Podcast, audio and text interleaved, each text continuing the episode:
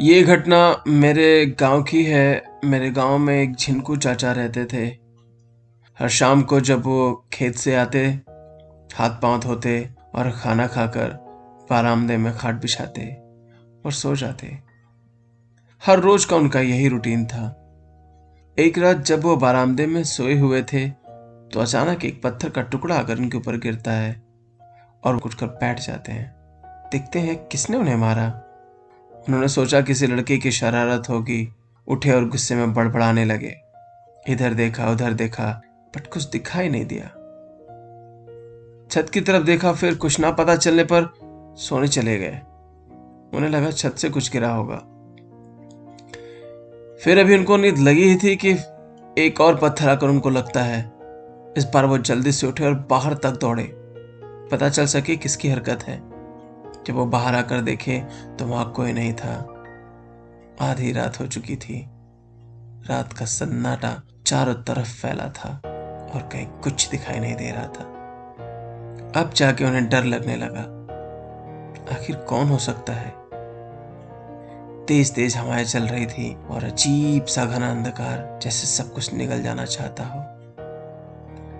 छिनको चाचा वापस बरामदे में आ गए, अब वो डरे हुए थे। तो जाकर उन्होंने कोने में रखी बर्छी निकाल ली। बर्छी एक लोहे का बना हथियार होता है, जिससे गाँव में लोग सांप को मारते हैं। वो बर्छी लेकर आए और अपने सिरहाने रख कर लेट गए, परंतु इस बार उनको नींद नहीं आ रही थी। लेकिन वो चद्दर से मुँह ढककर लेटे रहे और फिर अब की बार उन्हें किसी के पैरों की आहट अपने पास आती हुई सुनाई दी। और फिर अचानक से उनके ऊपर तीन चार पत्थर एक साथ गिर पड़े। वे जल्दी से उठे, लेकिन वहाँ कोई नहीं था। फिर, भूत भूत! चिल्लाते हुए अंदर की तरफ़ भागे घर के सभी लोग जग गए। उन्होंने सबको सारी बात बताई। टार जलाकर लोग बाहर आकर देखने लगे, पर कहीं कोई नहीं था। और जब लोगों ने खाट के पास आकर देखा तो वहाँ कोई पत्थर भी नहीं था। सबने उन्हें समझाया कि आपका वहम होगा। परंतु जिस पे पड़ती है, वही जानता है। चिंकू चाचा बाहर सोने नहीं गए। अगले दिन सब उनका मज़ा लेने लगे, पर चिंकू चाचा को तो जैसे सांप सूंघ गया था।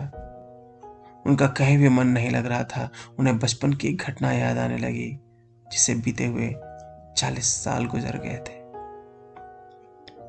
लेकिन उन्हें विश्वास नहीं हो रहा था कि क्या इतने दिनों बाद भी ऐसा हो सकता है? फिर भी वो उन्हें सारी घटनाएँ एक एक करके याद आने लगी। ये उन दिनों की बात है जब कहीं लाइट वाइट नहीं हुआ करती थी। गाँव में लोग लालटेन और दिया जलाकर रात में घर के काम करते थे। चिंकू चाचा की उम्र उस वक्त नौ साल की थी। उनके चाचा का लड़का सुखू और वो बहुत खास दोस्त थे। वो लोग अक्सर एक दूसरे के साथ खेलते थे और पेड़ों पर चढ़कर कच्चे आम चुरा लिया करते थे लोगों के। आंवला, इमली और बहुत ढेर सारे फल। अक्सर रात में वो लोग जाते, पेड़ पर चढ़ जाते, खूब ढेर सारे आम तोड़ते और खाते और नुकसान भी करते थे। सुखू और झिनकू की दोस्ती पूरे गाँव में मशहूर थी। सुखू अपने पिताजी के साथ सोते थे तो रात को झिनकू चाचा छोटे छोटे ढेलों से मारकर उन्हें जगाते थे। फिर दोनों मिलकर बाग में जाकर पेड़ पर चढ़कर फल तोड़ते और बदमाशियाँ करते थे। ये बात किसी को कानो कान खबर नहीं थी। एक बार की बात है, एक रात झिनकू चाचा ने पत्थर मारकर सुखू को जगाया और दोनों भाई चल दिए बाग की तरफ़।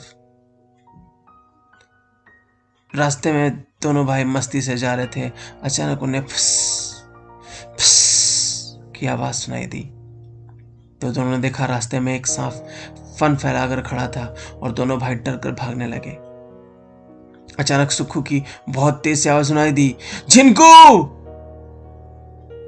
और फिर एक बहुत ज़ोर से आवाज़ हुई कुछ, और फिर सब शांत होता चला गया। जिनको तेज़ी से दौड़ा जा रहा था भागता भागता वह घर पहुँचा और जाकर बिस्तर पर मुँह छिपाकर सो गया। कुछ ही देर में उसकी आँखें लग गईं, और जब सुबह हुई तो वो देख रहा है कि उसके आसपास बहुत सारे लोग बातें कर रहे हैं। औरतें रो रही हैं, और कुछ देर बाद उसे पता चला कि सुखू के बाग जाने वाले रास्ते में, पड़ने वाले कुएँ में गिरकर मौत हो गई है। लोगों को पता नहीं चल पा रहा था कि ये कैसे हो गया। फिर लोगों ने सोचा वो सुबह फ्रेश होने गया होगा, गिर गया होगा।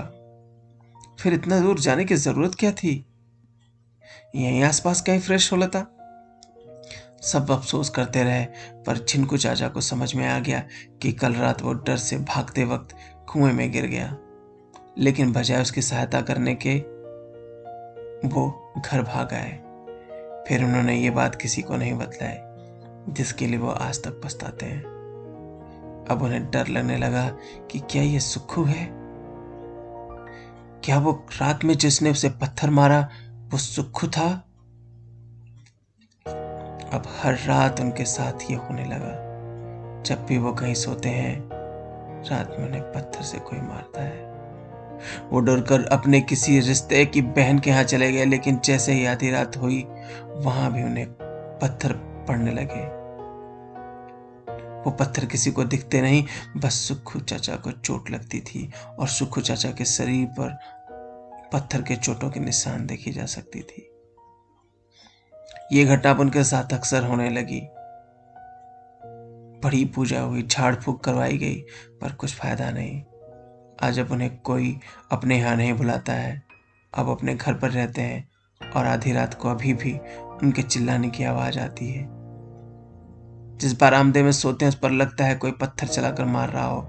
उनकी हालत पागलों जैसी हो गई है और गाँव के बच्चे उनके पास भी नहीं भटकते हैं। वे लोगों से कहते हैं, सुखू आता है।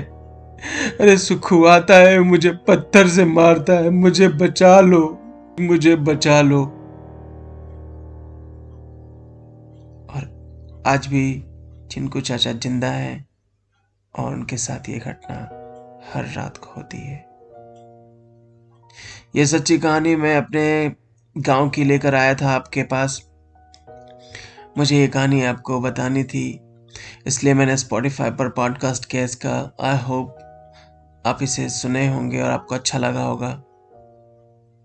और मेरे साथ बने रहने के लिए धन्यवाद। ऐसे ही मैं आपको जीवन की कुछ सच्ची घटनाओं से रूबरू कराता रहूँगा पॉडकास्टिंग के थ्रू धन्यवाद, मैं प्रदीप दुबे। आपके सामने हमेशा ही कुछ ना कुछ नई कहानियाँ लेके आता रहूँगा। धन्यवाद, आज के लिए बस इतना ही।